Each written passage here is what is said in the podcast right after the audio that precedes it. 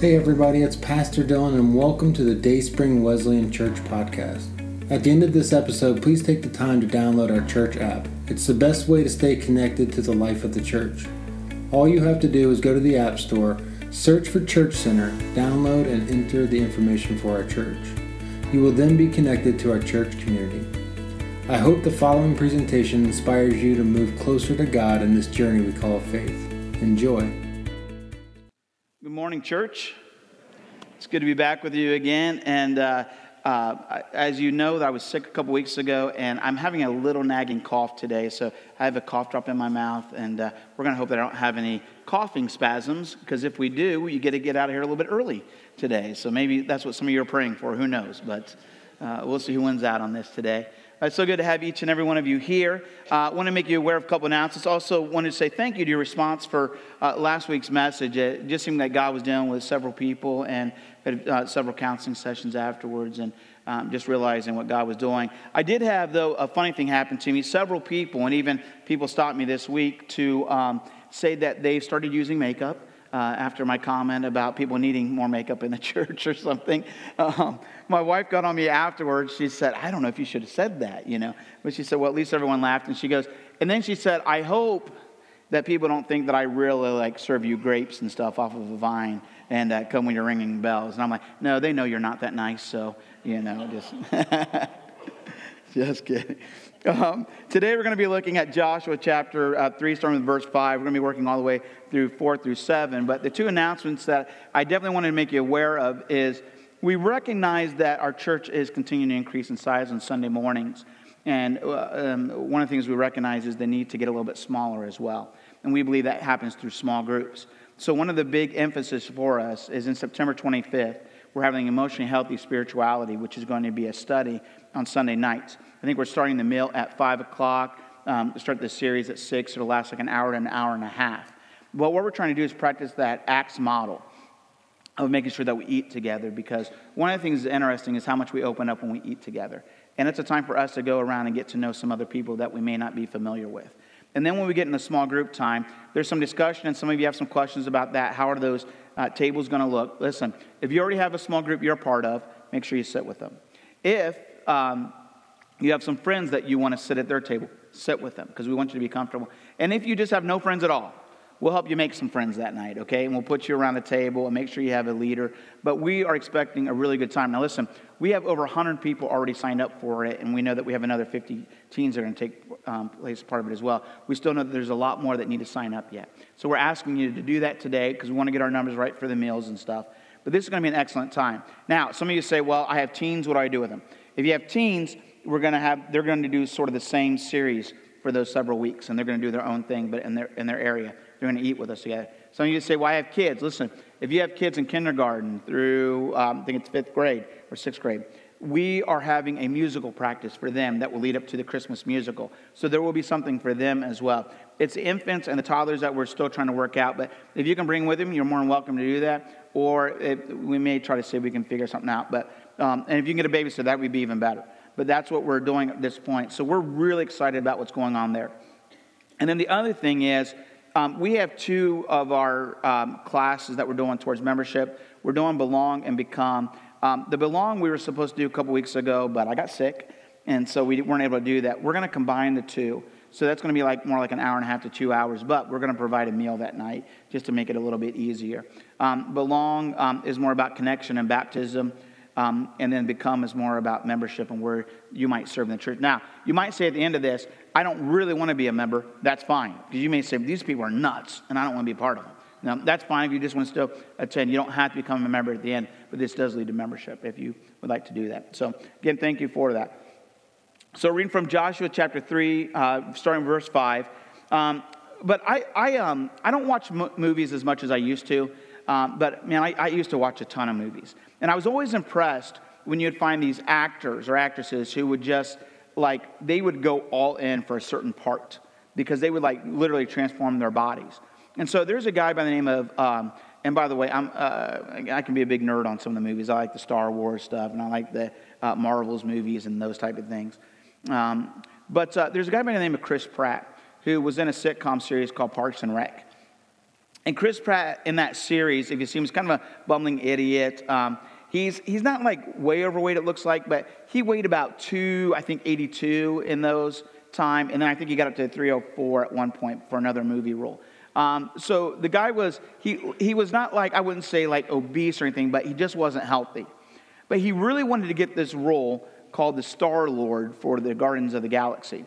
So he committed for six months to making sure that his body was physically fit in order to get this role because he, he wanted it so bad. So for six months, he, went, he met with a nutritionist. He met with some guy that put him on some exercise routines. And for those six months, he gave all he could. And at the end of it, he lost 60 pounds. So he was down to like 222 pounds. And they showed him like a picture of him. I mean, that dude got ripped.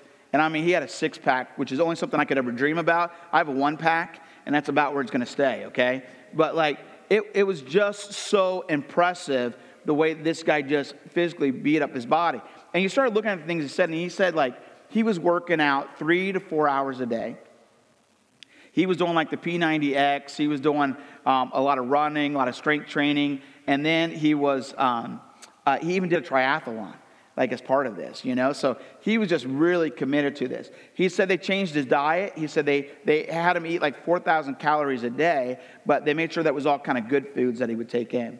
And then he said, drink, drinking wise, like he gave up beer, but he said, like, they wanted him to drink water a lot. And he said they wanted an ounce uh, per pound of water that he would take in a day, which is ama- like a lot. And he says, Man, I was in the bathroom so much, you know, if you could imagine and stuff. And so, but by the end of that, he was physically fit and he got into the role that he wanted. But he took this sort of six months, he really concentrated on it, developed his body to where it should be, and then felt like, you know, this is something that I would kind of like to maintain. So then what he found out is at the end, he said, in order to just stay physically fit, he realized that still eating the right things, still taking in enough water. And then he said he went down to just working out four days a week for an hour a day. And he said, and he was able to maintain. This is somebody that went through a concentrated moment that built really a strong foundation to where he could basically have a healthier lifestyle. And I have to tell you, church, I was thinking about that and thinking as we were preparing this message series. And I think that a lot of us could do more to build a strong foundation in the faith. Because I think sometimes what we have happen is we have sort of those concentrated moments where we're like, we're going to go all in right now, and we read our Bible a lot. We spend a lot of time in prayer, and generally it's because something that's happened in our life. It could be our marriage is on the rocks. We could be having problems with our kids. Maybe something physically happened to us. Um, maybe we just feel really down and depressed, and all of a sudden we come to this moment where we realize like we need something more. Like we need a savior in our life. So then all of a sudden we just kind of go all in. And we get to that place where we're reading and we're doing our devotions and we're praying, and, and, it's, and it's, it's just so much intensity for such a short period of time. Like, we feel really good, but then all of a sudden we're just like, okay, well, you know, that was okay. Maybe things are better. And what we find ourselves doing is sort of a roller coaster. And I know that I do that with my weight because there are times like, you know, I, I, uh, I, I gain a lot of weight and then I lose a lot of weight. And I gain a lot of weight, and then I lose a lot of weight. You know, and that gets a little bit old. It's hard on the body, and you eventually just find out you just get sort of sick of doing this thing. And the same thing happens in the faith. We to these moments where, like, yeah, I'm really into the Word of God, but I'm not so much now. I'm really into the things of God, but not so much now. And I think what happens is I think we never really build that firm foundation to where we say, you know what, this is something that I can maintain now. And so I found in my own life, like, I found sort of that foundational moment. But I still have those days when I really consecrate myself. Like I have those days where I'm like, I'm really intense because of a need that's in my own life or a need that's in somebody else's life. But I have this base to where I've disciplined myself enough to say, every day, God and I spend some time together. Every day, there's prayer. Every day, there's communication with God. Every day, there's a little bit of Bible reading. One of those foundational moments in the Bible for me is when there was a change in leadership. And this change of leadership happened at the end of Moses' life. And if you know Moses, man, Moses was the big figure dude in the Bible. He's the one that God brought the Ten Commandments to. He's the one that stood in the Red Sea and the water parted. And he did all these miracles. And now you have somebody else that's going to have to take over. And I believe because of some of the foundational moments in his life, it set him up to where he was just as good as leader as Moses. So let's read together today from um, Joshua chapter 3, verse 5. So Joshua told the people, Consecrate yourself, for tomorrow the Lord will do amazing things among you. Joshua said to the priest, Take up the ark of the covenant and pass on ahead of the people. So they took it up and went ahead of them. And the Lord said to Joshua, Today I will begin to exalt you in the eyes of Israel, so they will know that I am with you as I was with Moses. Tell the priests who are carrying the ark of the covenant, when you reach the edge of the Jordan waters, go and stand in the river. Joshua said to the Israelites, Come here and listen to the words of the Lord your God. This is how you will know that the living God is among you, and that he will certainly drive out before you the Canaanites, the Hittites, the Hivites, the Perizzites, the Gershites, the Amorites, and Jebusites. See, the ark of the covenant of the Lord of all the earth will go into the Jordan ahead of you. Now then, choose 12 men from the tribes of Israel, each from each tribe, one from each tribe. And as soon as the priests who carry the ark of the Lord, the Lord of all the earth, set foot in the Jordan, its waters flowing downstream will be cut off and stand up in a heap. So when the people broke camp to cross the Jordan, the priests carrying the ark of the covenant went ahead of them. Now, the Jordan is at a flood stage all during harvest. Yet as soon as the priests who carried the ark reached the Jordan, and their water touched the water's eh, and their feet touched the water's edge, the water from the upstream stopped flowing. It piled up in a heap and a great distance away from a town called Adam in the vicinity of Zarethan, while the water flowing down to the sea of Arabah, that is the Dead Sea, was completely cut off. So the people crossed over the opposite Jericho.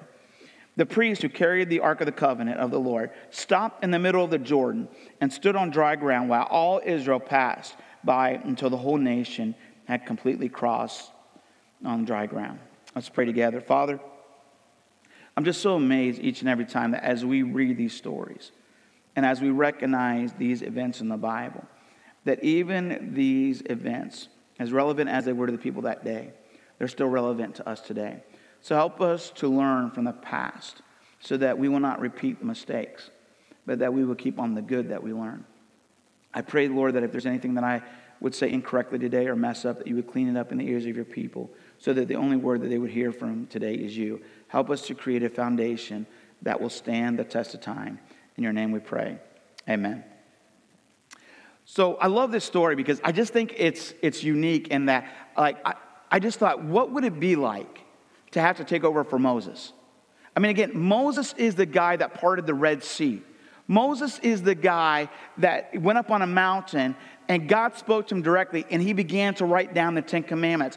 And when he brought those Ten Commandments down, it said his face was such a glow from being in the presence of God that they had to put a veil over his head because the people couldn't even look directly into him because of the holiness of God that was on him in that moment. And now Moses has died. Because it's something Moses had did. They said, You're, you're not going to make it to the promised land with the people. And so now it was Joshua's turn to take over.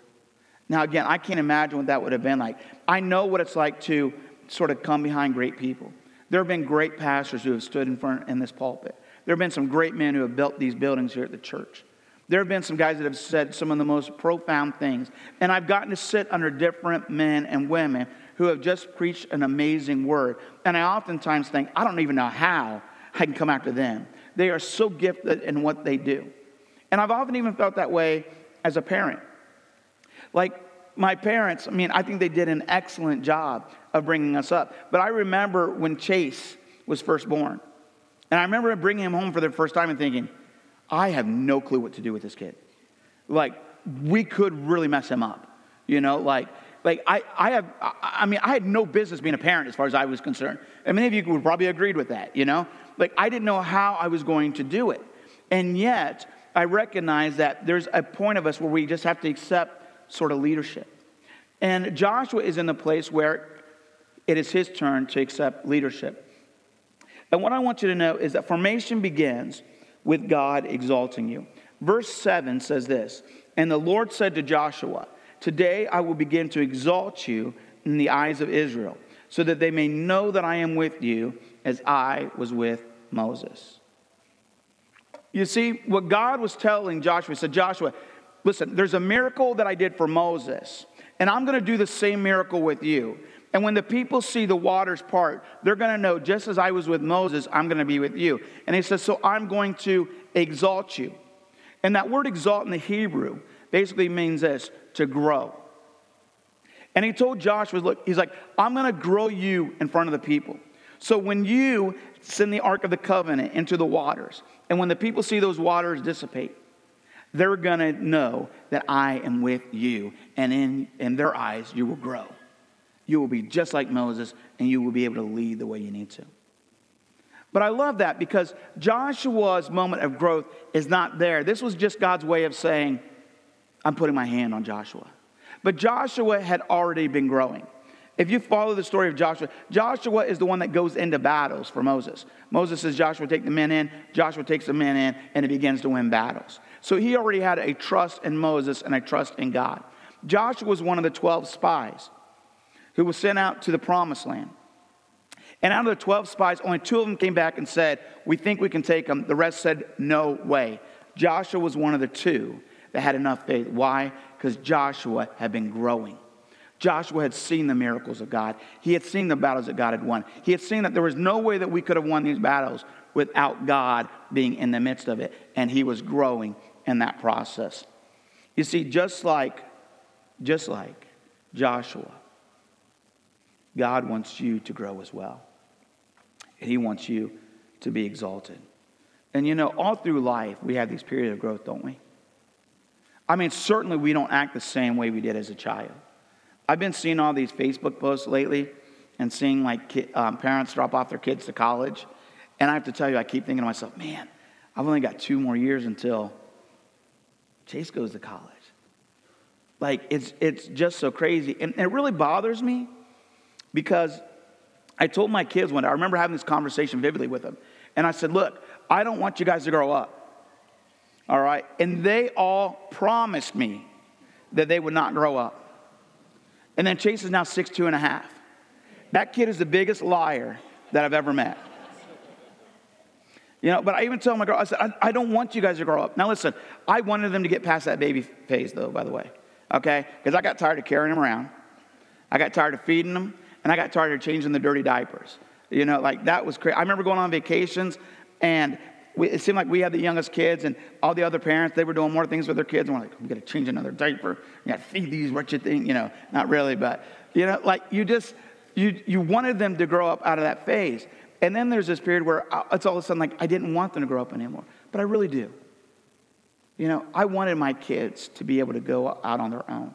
And even as hard as it will be for me to take my kid to college for the first time, or to see them move away at some point,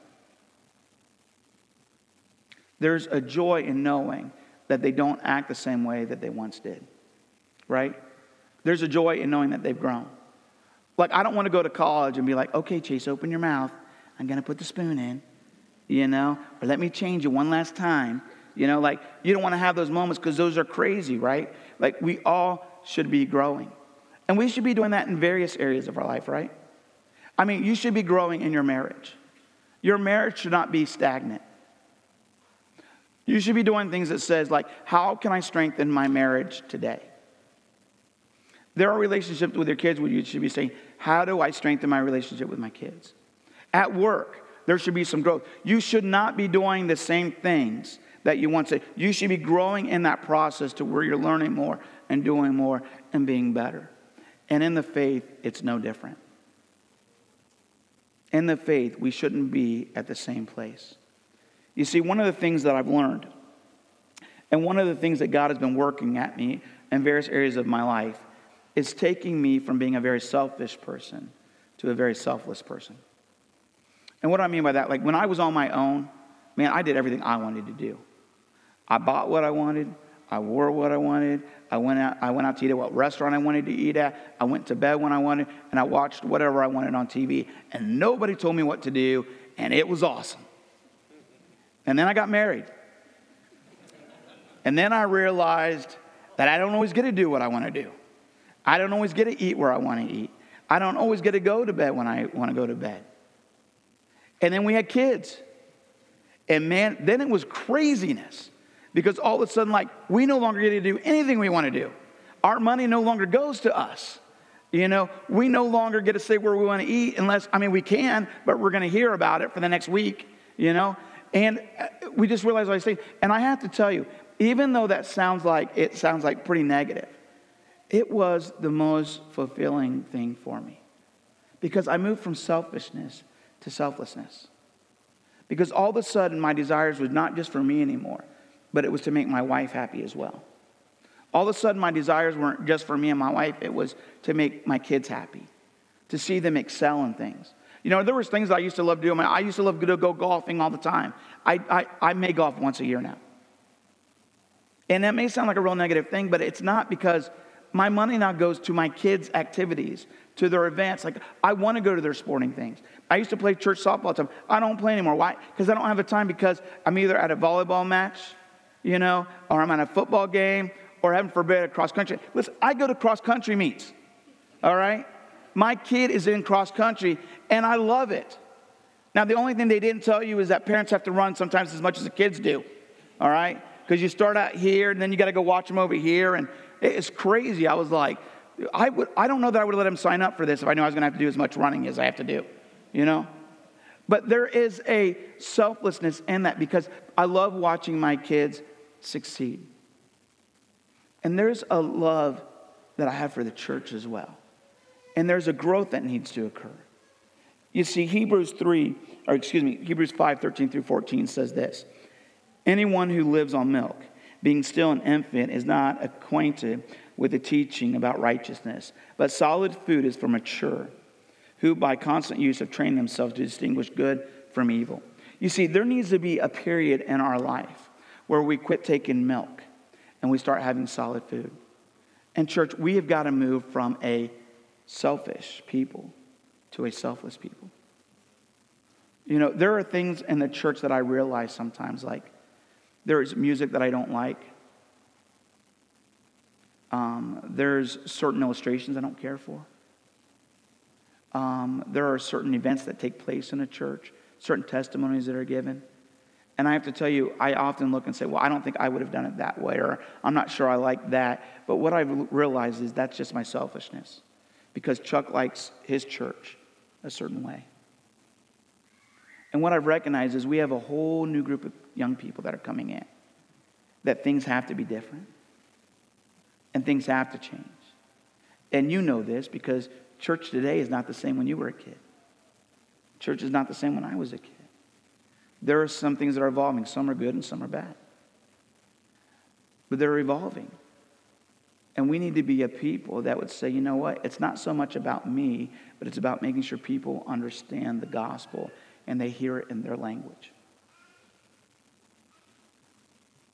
There's some things that I realize in my selfishness that um, in my immaturity, there are things that I gossip about that I have to grow up, don't I, church? Because I shouldn't be gossiping about people, should I? But I should be valuing people. I should be giving people a sense of worth and value. Because there are a lot of desperate people going through a lot of depressed things and a lot of different situations that are beyond what you and I can even fathom. They have had some of the worst things ever done in their life. You know, I grew up in a pretty easy environment. I grew up in a Christian home. I was around church all the time. And listen, it wasn't until I came into those moments of life where they were really tough things to go through. Some really hardships, some diseases that came in our family, some deaths that occurred in our family. Some moments in my marriage and working with my kids to where I was in desperate need for a Savior to walk me through it. And in those times is when I grew the most. But there are some people that have been through some pretty rough things way before you and I ever got there. And what they have come at and what they have grown into is absolutely amazing. Why? Because it's important for us in a, a formation is basically have those moments of growth. And we should keep growing day after day. Secondly, formation continues as you consecrate yourself. Verses 5 through 6 said this Joshua told the people, Consecrate yourselves, for tomorrow the Lord will do amazing things among you. Joshua said to the priests, Take up the ark of the covenant and pass on ahead of the people. So they took it up and went ahead of them. What's interesting about this moment of consecration, and maybe we don't always understand what they were doing, but when Joshua told the people to consecrate themselves, what he was basically saying is consecration is basically an outward demonstration of an inward work. So, what was happening is the people, when they would consecrate themselves, they would take themselves and they would go down into the water and they would begin to clean themselves. And you have to understand the importance and the value of water at that time. That water was a source of life. It's what really gave you strength to carry on just through the day. Water was an, uh, was an important role for washing and feeding animals. Water was important for making sure that the crops had stuff that would help them grow. Water was also an important way for them to carry goods up and down the rivers. Actually, large towns would often be built around waterways because of the commerce that could happen in those areas. So, water was a source of power. So, when you went into the water, you were basically saying, I'm relinquishing my power to your power, Lord. I'm washing my body physically. And as I wash my body physically, I am inwardly confessing my sins to you. I'm beginning to say, okay, Lord, I'm sorry for the way I treated that individual. Lord, I'm sorry for that bad thought I had today. Lord, I'm sorry for not giving you proper respect or the amount of time that you deserve. And that washing took place. And listen, what Joshua was asking the people to do was very easy for them in that moment. Why? Because they knew that they were going into battle the next day and what might happen. They could die. And think about that. Like, if you knew that you were going to die tomorrow, like, how would your response in life be? Like, if you were really a believer, you'd probably be spending all that time just confessing to God everything you've ever done. And you'd probably be calling people up and asking for forgiveness. And you'd be spending time with the people you love. And you'd probably be sharing your faith with some of your relatives or some of your kids because you want them to know Christ as well. Like, you'd give everything in that moment because tomorrow you might die. Now, some of you can be a little evil and may just call somebody up and just tell them off as well. I get that. Some of you might be like your last day at work, you're like, I'm going to tell the boss off right now, you know? But in the faith, we take that moment to say, Lord, check me out. If there's anything that I need to fix, fix it up right now. It's about this sort of, as we're cleaning ourselves outwardly, we're dealing with ourselves inwardly. You know, there's a story of David in the Bible. You know David to be a great king. And David was really a man after God's own heart, it says. But there was this moment, if you remember in the scripture, there was this moment of failure where he saw this woman, Bathsheba, who was married to somebody else, and he decided to sleep with her, and she got pregnant. And because, she, he, because David couldn't get her husband to sleep with him, make him think it was his own, he decided to have him killed in battle. And he died. And then, if you remember, David the prophet Nathan came to him and reminded David what he had did wrong. And David confessed his sin to Almighty God, but God said, You're going to lose a child as a result. And you remember that what a burden that was for David. But David had that moment of weakness where he gave in to sin. And later on, he writes in Psalms 139, 23 through 24. He says, Search me, God, and know my heart. Test me and know my anxious thoughts. See if there is any offensive way in me, and lead me in the way of everlasting. You see, David knew that it was important to have these moments of consecration where we just bear everything for the Lord. Man, that's a hard ask, isn't it? Lord, search my heart. If you find anything in there that is bad, allow me to know so that I can get rid of it. There's often this story that's told in, in sermons and some people have said it's Ivan the Great. Some people say it was Constantine. Um, and some have used other military leaders. And sometimes I don't even know if the story's true, but it's a great illustration. But it's about an army going into battle, and they're on their horses, and, and they want to baptize themselves before they go into battle. But as they go into the water, every one of them, as they're being baptized, they took their sword and they held it out of the water. And the reason why they, they, they raised that sword out of the water is because that was the sword that would end up killing somebody, and they didn't want to give that over to the Lord. Now, there's obviously some theological implications that are messed up there. Because if you go to the Lord, what should you give him? Everything. But, church, Aren't we like those soldiers sometimes? We'll say, Lord, I'll give you everything. But this one flirtatious relationship, I want to keep because they make me feel good. And I'm a selfish individual. And so we hold it out. Some of us will say, Lord, I'll give you everything, but there's this one person that just has angered me so much, and I'm going to keep that one person. I'll give you everything else, but not that. Some of you say, Lord, I'll give you everything, just don't ask me for my money. I want to keep that one thing out. And some of you say, Lord, I'll give you everything. Just don't ask me to give up my kids' sports or my kids' time for the church. And we hold that one thing out. And I don't know what that one thing is for you. But I know that sometimes in my own life, sometimes it's pride. Sometimes it's my own selfishness. Sometimes I hold those things out and I say, Lord, everything but that.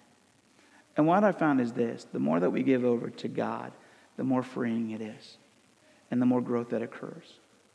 You know, I love for my moments when my kids, like, you know, I teach them something over and over and I say something over and over, and it's like they're not getting it. But there's that one day when they finally get it and they finally put into practice what I've been teaching them. And they, it's all of a sudden like they say, I've surrendered it, you know, and I'm going to listen to my dad. And I have to tell you, that's both freeing for me and them because they start to do things the right way. And I have found that every time that I pray this prayer, search me, O God, if there's anything, and God begins to deal with me. And I say, you know what? I'm going to hand that over to you. That is both freeing for God and me because it's a moment of real growth. You see, consecration is the development of trust and communication. It's that moment where I say, God, you know best. And when you reveal something to me, I trust you enough to listen. Now, I pray for that moment with my kids, even, that they'll come to a point where they say, you know what? We trust dad enough to listen to him and to put into practice what he says. And I come to that place where I say, I trust you enough, God, to put those things into practice. So, formation is firm as you memorialize moments.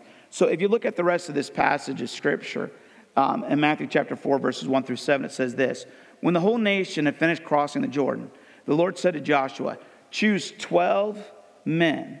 I, I just did seven, so I knew how to count, okay? I meant to do two and one for 12, but I didn't even think I got that wrong.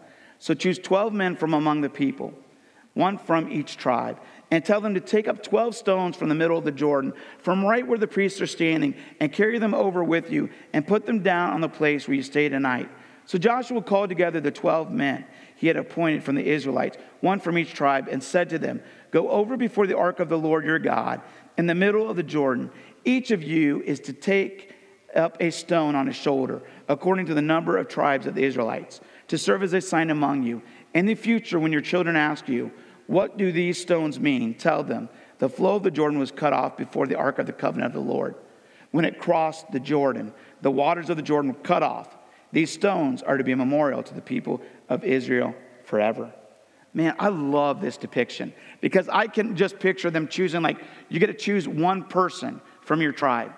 And if I know people, man, they're going to choose their biggest, strongest individual that will just represent the tribe mightily. And you know, guys being guys, when they're going in there and they're trying to find a rock, man, they're not looking for a little stone. They want to show how manly they are. And they're going to pick up the biggest rock they can find and they're going to put it on their shoulder. And what's incredible about this story is that when the Ark of the Covenant hit, it says that the waters dissipated. And what was the ground like? It says it was dry. Like you and I would be thinking, like, if water just went away, like it still should be kind of wet. And by the way, it's easier to grab like a rock out of a wet area than a dry area. So they come to this dry place, and God just proves himself because it's completely dry. They understand that this is a supernatural event that is happening. And it says in that moment that Joshua is exalted in front of the people. And those guys, they grab those big boulders and they put them on their shoulders and they lay them on the other side. And it says that is to be a moment, a moment that will be memorialized. Because every time your kids see those rocks, You remind them what God did. Just as he was with Moses, he was with Joshua as well. And he gave us the promised land. That's a moment to be memorialized. And you and I probably have those moments in life that we memorialize. You know, I, I was joking with first service and I said, I, I remember having this ribbon and it said 12th place on it. And I was so proud of that ribbon. And I'm pretty sure there was only 12 of us in the race, you know, but we all got a ribbon and I got 12, you know. But there was that moment of being memorialized. I remember, though, as a senior in high school in football, and my, uh, my, my, my cousin and me, we, we always kind of played next to each other on the offensive line. And uh, our senior year, our uh, coach would give out these awards, and one, the, one of the big awards was the PhD award. It's my only doctorate I ever got, okay? But the PhD stood for pride, hustle, and desire. And it was really cool because it was just supposed to be one thing that they were giving out, but they gave it out to two of us. And it was me and my cousin Keith. And I remember at my, my wedding, and, and he gave his, his best man speech, he mentioned the same thing. But the reason why it meant so much to us, because for those four to six years that we've been playing football, that we've been giving our all, trying to do as best as we can. It was a moment where the head football coach recognized that these guys have been trying their hardest and they've been doing their best, and I want to recognize that. And to this day, I still have that award because it has a place of value for me. But there are times in my faith as well, and there are times in your faith when God has done a moment in your life. And for me, I remember kneeling at an altar. And I remember this day when God, it just like He spoke so vividly to me. And it wasn't this audible voice, but it was this voice that was saying, Chuck, I want you. And I love you. And I remember wrestling with God, God, I, I don't know that I want to be a believer, and I, I don't know whether I want to commit myself. Yeah, let me, let me continue to make mistakes. He's like, no, no, no, no, no, I want you now. And there was this moment that I poured myself out at the altar, and I began to confess my sins to God. And God dealt with me that day and forgave me of my sins. And so an altar is a significant place to me. Why? Because every time I look at that altar, I'm reminded of what God did for me. And I remember years later, and we went to Cornerstone Church here in town. Uh, it was the old Smelter Road Alliance, is what it was. And uh, we didn't have a baptismal in our church at the time, so they let us use their baptismal. And I remember going in front of the congregation. I remember Pastor Friedley baptized me in the water. And it was a moment for me to say that my sins are dead and I'm alive in you. And that still serves as a moment to be memorialized. And you see, church, we all need those moments that we can point back to and say, I remember what God did for me there. Because the devil's always going to try to make you think that you're not worth it, that you're not valued. And God wants to pull us back to those moments. And so, just like those men laying those rocks down, you and I need to have moments that we point back to and say, I remember what God did. And I know that He can do it again. Amen? This morning, we're going to hear um, a testimony from a young man. Um, I think it's going to resonate with a lot of you. We're going to do a baptism in a moment. But before we do that, if you would for me this morning, if you would just close your eyes for a moment. And if some of you this morning would say, Chuck, I, I, I feel that pull of Christ in my life right now, and I want to become a believer, and I want to ask Christ in my life. If that's you this morning, would you just raise your hand? And I want to pray for you this morning. Got that? Thank you. Thank you. Got in the back? Thank you. Over here in the front? Thank you. Thank you in the front of the side here. Thank you.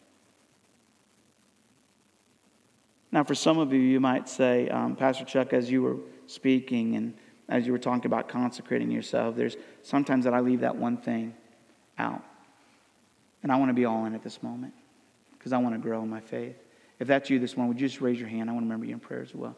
Thank you over here. Got you in the middle. Got you in the front here. Thank you. Middle here. Thank you. Got you on the sides here. Thank you.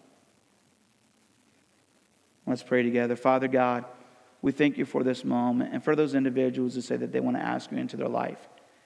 I just would ask that they simply pray this prayer with me. Jesus, I know that I'm a sinner. And I know that I missed the mark. And Father, we know they're not different than any one of us. There's so many times that we miss the mark. But we pray right now, we confess our sins to you and ask you that you would throw our sins as far as the east is from the west, never to be remembered again. And we pray that you would live in our heart and that from time to time we could say, Search me, O God, and let me know if there's anything wrong that I might clean it up. Father, we thank you for those ones who've asked you into their life right now, and we give you praise. We also pray for those individuals who just raised their hand and said, Lord, there are times when I just struggle to give up a certain area of my life. And I know that I need to give it up because I know that I need to change and I need to grow. I pray right now, Lord, that they would be all in. And that they would pray that prayer that David did. And from time to time, we'd say, Search me, O God. And that as you reveal things to us, that we would continue to give those things over to you so that we can have this weight lifted off of us. Father, we thank you and we give you praise. In your name we pray. Amen.